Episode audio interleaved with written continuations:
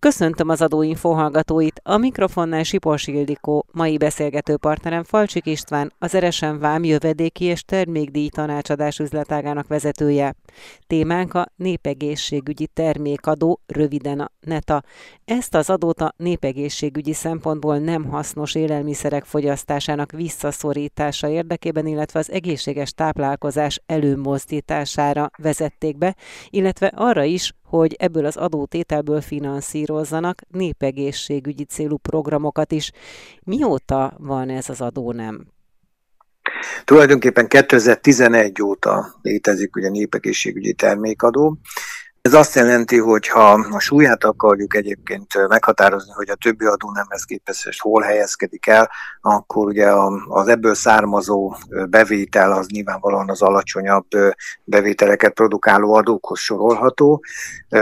Ennek az adónak egyébként csak az egyik célja volt az, hogy úgynevezett bevételt teremtsen az államnak. Az elsődleges célja az nem kifejezetten ez, hanem inkább az a, az a variáció, vagy legalábbis az a cél, hogy befolyásolja mondjuk az embereknek a fogyasztási kultúráját, és olyan termékeket ne vásároljunk, amire, hogyha valóban idézzük a jogalkotót, akkor úgy lehet fogalmazni, hogy a népegészségügyleg nem hasznos élelmiszerek.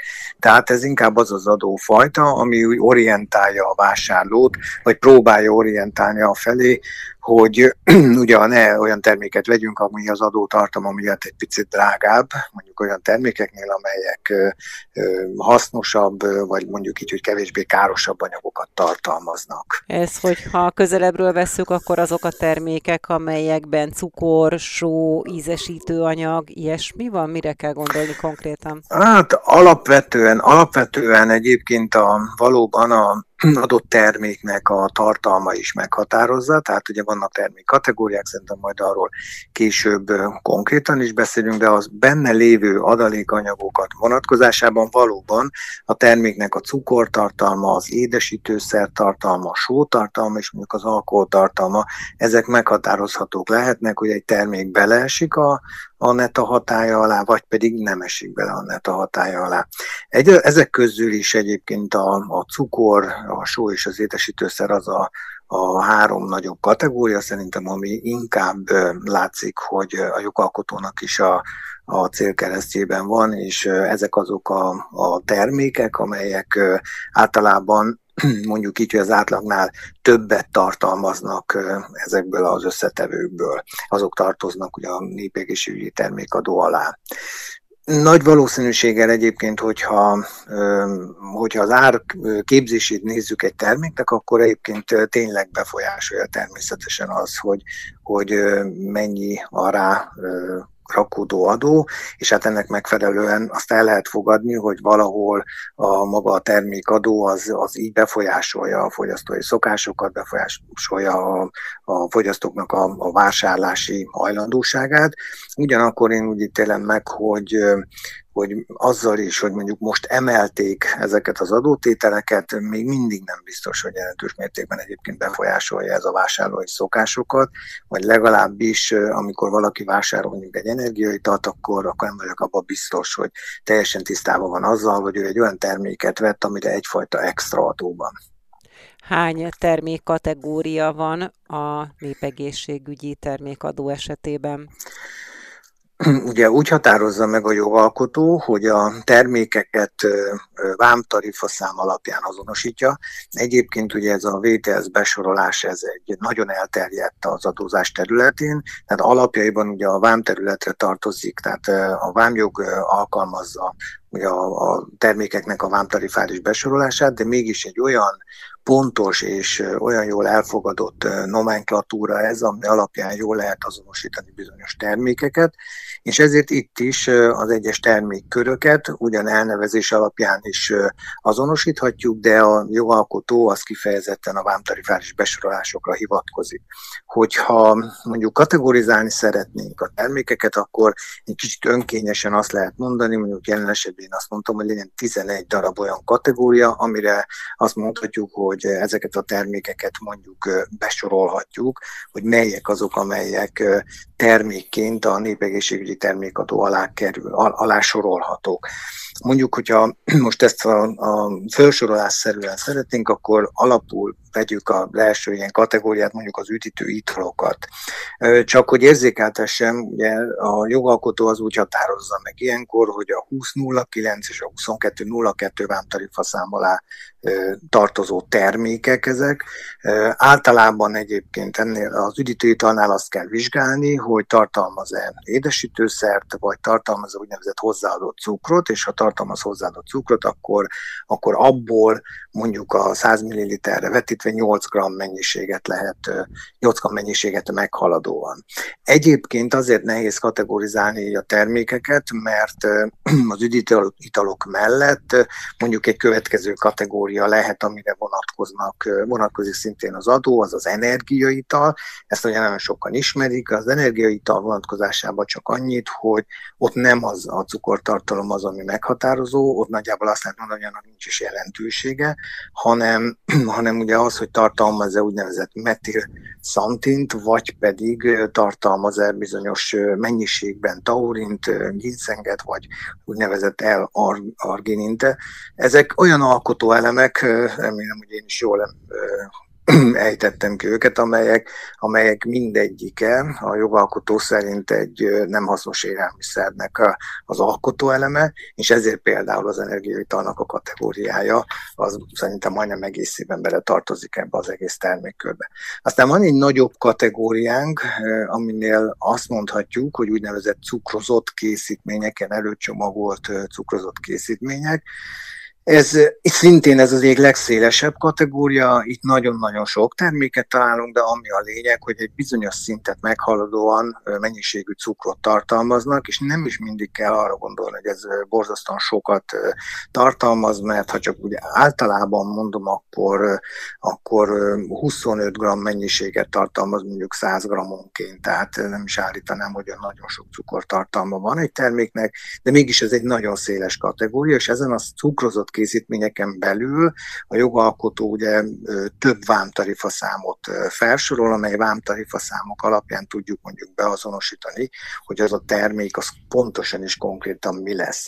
Egy másik jó, sokkal jobban kézzelfogható termék, az mondjuk, a, amit nevezhetünk snackeknek, ropogtatni valóknak, ez is szerintem mindenki által ismert, és nagy valószínűséggel nagyon sok mindenki által fogyasztott termék is.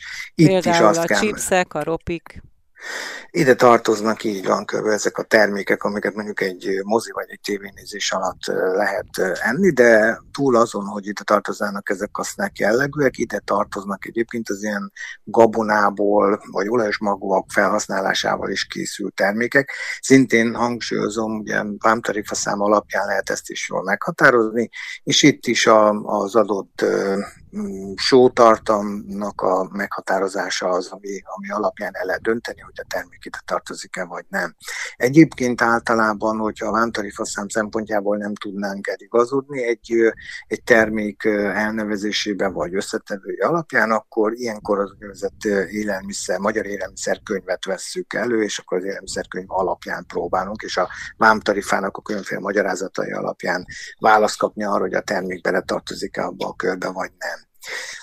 Van egy olyan kategóriánk is egyébként, hogy ételizesítők. Itt nem a klasszikus ételizesítőkre kell, nem csak a klasszikus ételizesítőkre kell gondolni, és nyilván itt is az számít, hogy vajon mennyi a sótartalma. Egyébként itt az 5 g sótartalom már elég, az azt meghaladó már ide tartozik, hanem ebbe a kategóriába soroljuk még, mint gyűjtőfogalomként egyébként a különféle ilyen előre elkészített leveseket, mártásokat és, és hasonló olyan termékeket, amiket mondjuk pillanatok alatt minimális előállítással mondjuk meg lehet, el lehet készíteni.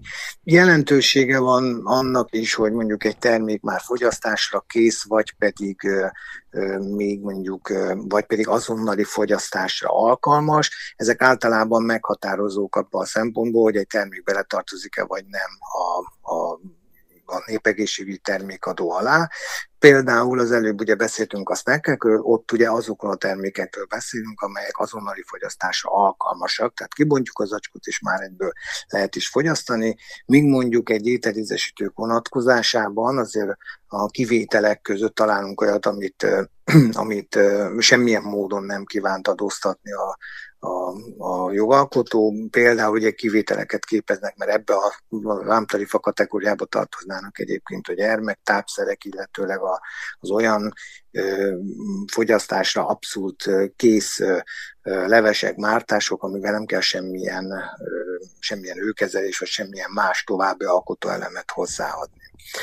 Még egy picit a kategóriákat, ha vizsgáljuk, akkor ugye megtaláljuk az ízesített söröket, nagyjából ez magáért beszél, hogy itt is sörtartalmú italról van szó, és ugye a hozzáadott cukrot tartalmaz, az már elégséges lesz, illetőleg, hogyha édesítőszer tartalmaz. A hozzáadott cukor itt is tulajdonképpen 5 grammot meghaladja, ami a megítélésem szerint pillanatok alatt túllépi ugye ezt a határt. Aztán vannak az úgynevezett alkoholos frissítőink. Ezek, ezeknek a termékek akkor, olyan alkoholos italok, amelyek az 5 térfogat százalékot az alkoholtartalmuk éppen, hogy eléri. Ha már eléri, és azt meghaladja, már nem ebbe a kategóriába tartoznak, tehát itt az ilyen alacsonyabb alkoholfokú termékekre kell gondolni, ezekre a szájderekre és a különféle olyan italokra, amelyek valóban nem a, a klasszikus alkoholtermékekhez tartoznak. Ezt azért emelem ki, mert a jelenlegi utolsó módosításkor az alkoholtermékek kikerültek ebből a körből, nincsenek most benne, tehát a,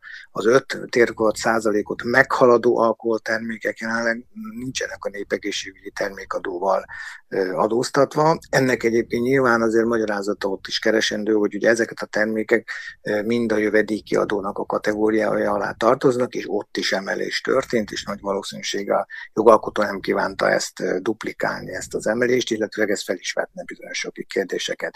De minden esetre azt tudni kell, hogy bizonyos alkoholtartalmú frissítők szintén ebbe a kategóriába tartoznak. És akkor még az érdekesség kedvéért, hogy mi találkozunk, ugye, úgy, amit mi úgy szoktunk a vámtarifa szempontjából emlékezni, hogy gyümölcs íz, ez tulajdonképpen ugye nagyon rokon kategória a dzsemekkel, a lekvárokkal, a zselékkel, a marmelátokkal, de ugyanakkor ettől el kell, meg kell különböztetni. Általában ezek a gyümölcsízek azok minőségileg sokkal gyengébbek, mint a, a mondjuk a házi készítésű dzsemek, vagy, vagy akár a kézműves módon készített lekvárok de itt is azonban arról van szó, hogyha például 100 grammot 100 g-ban a 35 g-ot meghaladja már a cukortartalom, illetőleg édesítőszer van hozzáadva bármilyen minimális mennyiségben, akkor ez is már adóköteles lesz. És akkor még két kategóriát említek, ami már talán lehet, hogy ugye egy hasonló volt, és ez az úgynevezett csemegék, ezek szintén nagyon hasonlóak a rákcsálni valókhoz, amit ugye az előbb említettünk. Itt is különféle sótartalmakat kell említeni. Általában a jogalkotó is úgy határozza meg, hogy ide azok a termékek tartoznak, amit a ropogtatni valóhoz nem teszünk be, de mégis adóztatási folyamatba kerülnek. És akkor mondjuk egy utolsó kategória az az előre csomagolt édes sós tészták, szintén itt a só tartalomnak megfelelően ez is egy egészen széles kategória, amelyik az adóztatási folyamat alá tartozik. Tehát, hogyha valaki mondjuk áttekinti, és hangsúlyozom, ez egy kicsit olyan önkényes csoportosítás volt, akkor végtelen széles termésskálája van szerintem annak, ami a népegészségügyi termékadó alá kerül, és, meg, és úgy ítélem meg, hogy a, a lakosságnak jelentős része nincs ezzel tisztában, hisz ők ugye fogyasztói szinten közelítik ezt meg, de szerintem ami sokkal sokkal komolyabb probléma, hogy még a gazdálkodói körben is látok nagyon sok bizonytalanságot a tekintetben, hogy vajon tisztában van egy gazdálkodó azzal, hogy olyan terméket forgalmaz, olyan értékesít, ami adóztatási folyamat alá kerülne. Kifizeti egyébként meg a népegészségügyi termékadót a fogyasztó azért, mert emelkedik a termékára, ugye bekerül ez az adó nem, a kereskedő, vagy pedig a gyártó, vagy mindannyian? Tehát ugye alapvetően a, a végső sorban a fogyasztó fogja megfizetni, de a, a jelenlegi kategóriák szerint ugye elmondtuk, ezek voltak azok a termékek, termékkörök, amikre ilyen adót kell fizetni. Maga a, a jogcím, ami alapján fizetni kell, az pedig a terméknek a belföldön történő első forgalomba hozás, tehát forgalomba hozatal, ami azt jelenti, hogy itt az fizeti az adót, aki ezt a terméket Magyarországon forgalomba hozza. Tehát ennek megfelelően ugye az árba akkor épül be. Egyébként a számlán, hogyha megnézzük, akkor azon rajta is van, legalábbis rajta kell lenni a számviteli dokumentumon, hogy ez a terméket terheli, és hogy megfizetésre is került ez a népegészségügyi termékadó. Felmerül a kérdés ugye, hogy vajon mi van azokkal a termékekkel, amelyek mint termékek beletartoznak ebbe a körbe, de mégsem forgalmazási célral hozzák be őket, hanem mondjuk olyan célral, hogy ebből további terméket állítanak elő, tehát alapanyagok lesznek. Ezeknél a termékeknél szintén fizetni kell népegészségügyi termékadót, abban az esetben, ha utána ezt felhasználja valaki a gyártási folyamathoz, és mondjuk egy alkotóeleme lesz egy gyártandó terméknek. Ha az, amit gyártunk belőle, szintén népegészségügyi termékadóval lesz terhelve, akkor nyilvánvalóan nem fogunk ugyanarra a termékre kétszer adót fizetni, akkor abban az esetben a behozott termékre nem kell fizetni, hisz majd az abból készített végtermék termék után fogunk adót fizetni, de azon termékekre, amikor alkotóelemként felhasználjuk és olyat állítunk elő, ami nem termékdíjadó köteles késztermék, ott is meg kell fizetni az alkotóelem után. Ha azt nézzük meg, hogy milyen mentességek vannak, mert ugye általában minden adóztatási folyamatban vannak mentességi kategóriák is, akkor tulajdonképpen a népegészségügyi termékadónál relatív, vagy egyes kategóriáknál vannak ugyan kivételek, de rendszer szinten azt lehet mondani, hogy viszonylag kevés mentesség van. Ugye amennyiben, ha valaki előállít terméket, és mondjuk azt a terméket nem Magyarországon fogja forgalomba hozni, hanem ugye az, az országon kívül fog forgalomba kerülni, akkor az kiesik az adóztatási folyamatba, arra mentességet állapít meg ugye a jogszabály. Szintén az előbb mondtam már egy a mentességi formát, hogy ugye amennyiben alkotóelemként jön be egy termék, és abból készül egy másik termék, ami szintén adóztatás alá esne, akkor nyilvánvalóan csak egy adót fogunk fizetni. Valamikor korábban a szabályozásban sokkal nagyobb jelentősége volt az úgynevezett egészségmegőrzési programoknak. Ma már ennek a, az, az, az adó folyamat, adózási folyamat szempontjából kevesebb jelentősége van, ugyanis nem lehet az adó alapból tulajdonképpen levonni azt az összeget, amit mondjuk egy gazdálkodó azt mondan, hogy ő inkább nem az államnak fizeti meg, hanem a, hanem a, a népegészségügyi programra fordítja. Összesen az adónak a 10%-ával tehetjük meg azt, hogy nem az állam részére fizetjük be, hanem egy ilyen egészségmegőrző program részére. 2022. július 1-től, tehát idén július 1-től ugyanakkor kiegészül a népegészségügyi, vagy kiegészült a népegészségügyi termékadóról szóló törvény az extra profitadó kormányrendelet miatt. Milyen irányú módosítás történt, milyen jellegű kiegészítés? Két irányú volt. Egyrészt az egyik az, hogy a már meglévő termékköröknek emelte az adótételeit, ami azt jelentette, hogy ugye a régi termékkörök egyébként alapjaiban megmaradtak, és jött még hozzá ugye további termékkörök, amiket én az előbb elmondtam, azok, azok nagyjából a jelenleg hatályos termékkörök. Ehhez hasonlóak voltak a korábbiak is, de minimális szinten az egyes kategóriák belüli változás az, ami megfigyelhető. Jelentősen nagyobb lett az én megítélésem szerint azoknak a termékeknek a köre, amelyek érintettek, és azt lehet mondani, hogy ugye az adó emelése is viszonylagosan magasabb, csak mondjuk összehasonlításképpen jelenleg mondjuk az üdítőitalok után 23 forintot kell fizetni, üdítelenként korábban mondjuk ez egy 15 forint volt, de hogyha mondjuk azt nézem, hogy hogy az energia italok után akár 390 forintot is kell fizetni. Ez ugye korábban, korábban mondjuk 300 forintos tételt tett ki, tehát hozzá vetőlegesen akár 30%-ot is eléri az az összeg, amivel emelkedett a, az adó. Ha az adó alapját veszük alapul, akkor ennél az adó nemnél a terméknek a forgalmazási mennyiségét kell alapul venni, tehát nem az, nem az, érdek, nem az az érdekes, hogy ebből mennyi bevétele származott mondjuk annak az adó alanynak, aki adófizetésre kötelezett, hanem mennyiségileg mennyi terméket értékesített.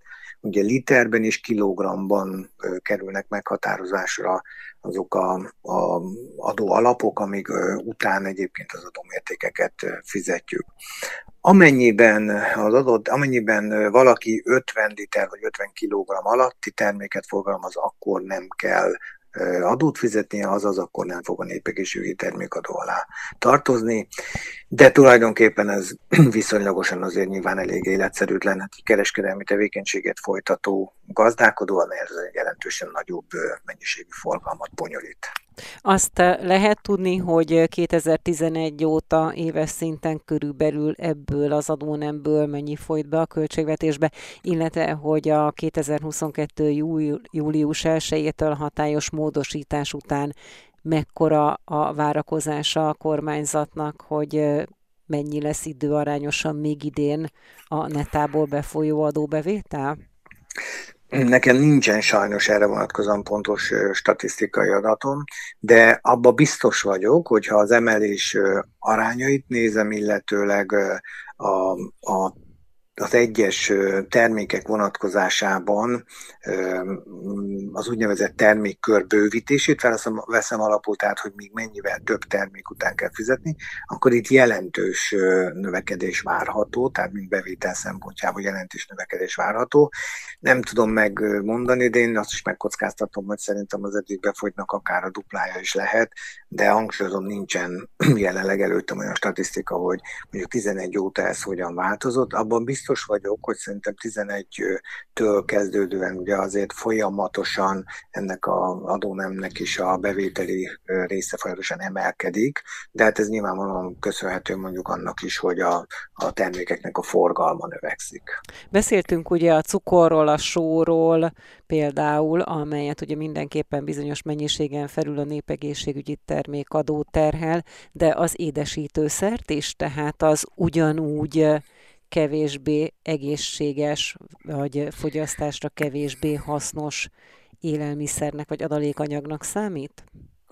Én úgy ítélem meg, hogy igen, mégpedig szinte, ha a szabályozást veszük alapul, akkor azt lehet látni, hogy néha az édesítőszer az szinte teljes mértékben meg nem engedett, ami azt jelenti, hogy ha egy termékben mondjuk édesítőszer van, akkor szinte azonnal bekerül a népegészségügyi termékadó alá, amíg a cukorból és a sóból ugye van néha bizonyos értékhatárunk, ugye mondtam, hogy van, ahol akár 25 g limit van, van, ahol mondjuk 5 g limit van, illetőleg hát ilyenkor mindig azt nézzük, hogy ünnep hozzáadott cukor van-e. De az édesítőszer tulajdonképpen amennyiben amennyiben egy érintett termékről van szó, és abban édesítőszer van, akkor már nem is kell vizsgálnunk a cukortartalmát, hogy mondjuk az édesítő mellett van -e egyáltalán benne cukor, vagy, vagy nyilvánvalóan a só az édesítővel szerintem nem nagyon van párban, de esetre úgy tűnik, hogy az édesítőszer az, az ezek szerint szintén nem egy hasznos az élelmiszerek fogyasztása vonatkozásában. Itt az alkoholtermék esetében is hangsúlyozom korábban, ugye a a, népegészségügyi termékadó alatt találtuk meg a, a a hétköznap értelembe vett úgynevezett tömény termékeket is, tehát amikor mondjuk 40 fok vagy azt meghaladó alkoholfokú termékek vannak, most azonban ezek nem szerepelnek, jelenlegi kategóriák szerint ugye 5%-ig megy, tehát az 5% alatti alkoholtermékekről beszélünk. Egyébként szerintem az 5% alatti alkoholtermékek is, amit mondjuk alkoholos frissítőnek tituláltam én az előbb ugye a kategóriákat illetően, az abból is jelentős mennyiség fogy. Én szerintem ez valószínűleg a fiatalok körében elég kedvelt termék lehet. Még ugye azért a mennyiségét illetően egy töményebb ital vonatkozásában meg valószínűleg jóval kevesebb, de hangsúlyozom, én szerintem a jogalkotónak ez a szándéka nem az volt, hogy, hogy támogatná mondjuk a, a magas alkoholfokú termékek fogyasztását, hanem ezeknek a termékeknek az adóztatása a jövedéki kategóriába tartozik, olyan értelemben, hogy ott is korrigálták a jövedéki adókulcsokat. Önök az Adóinfót, az Inforádió adómagazinját hallották. Mai beszélgető partnerem Falcsik István, az Eresen Vámjövedéki és Termékdíj tanácsadás üzletágának vezetője volt. Búcsúzik a műsorvezető, Sipos Ildikó.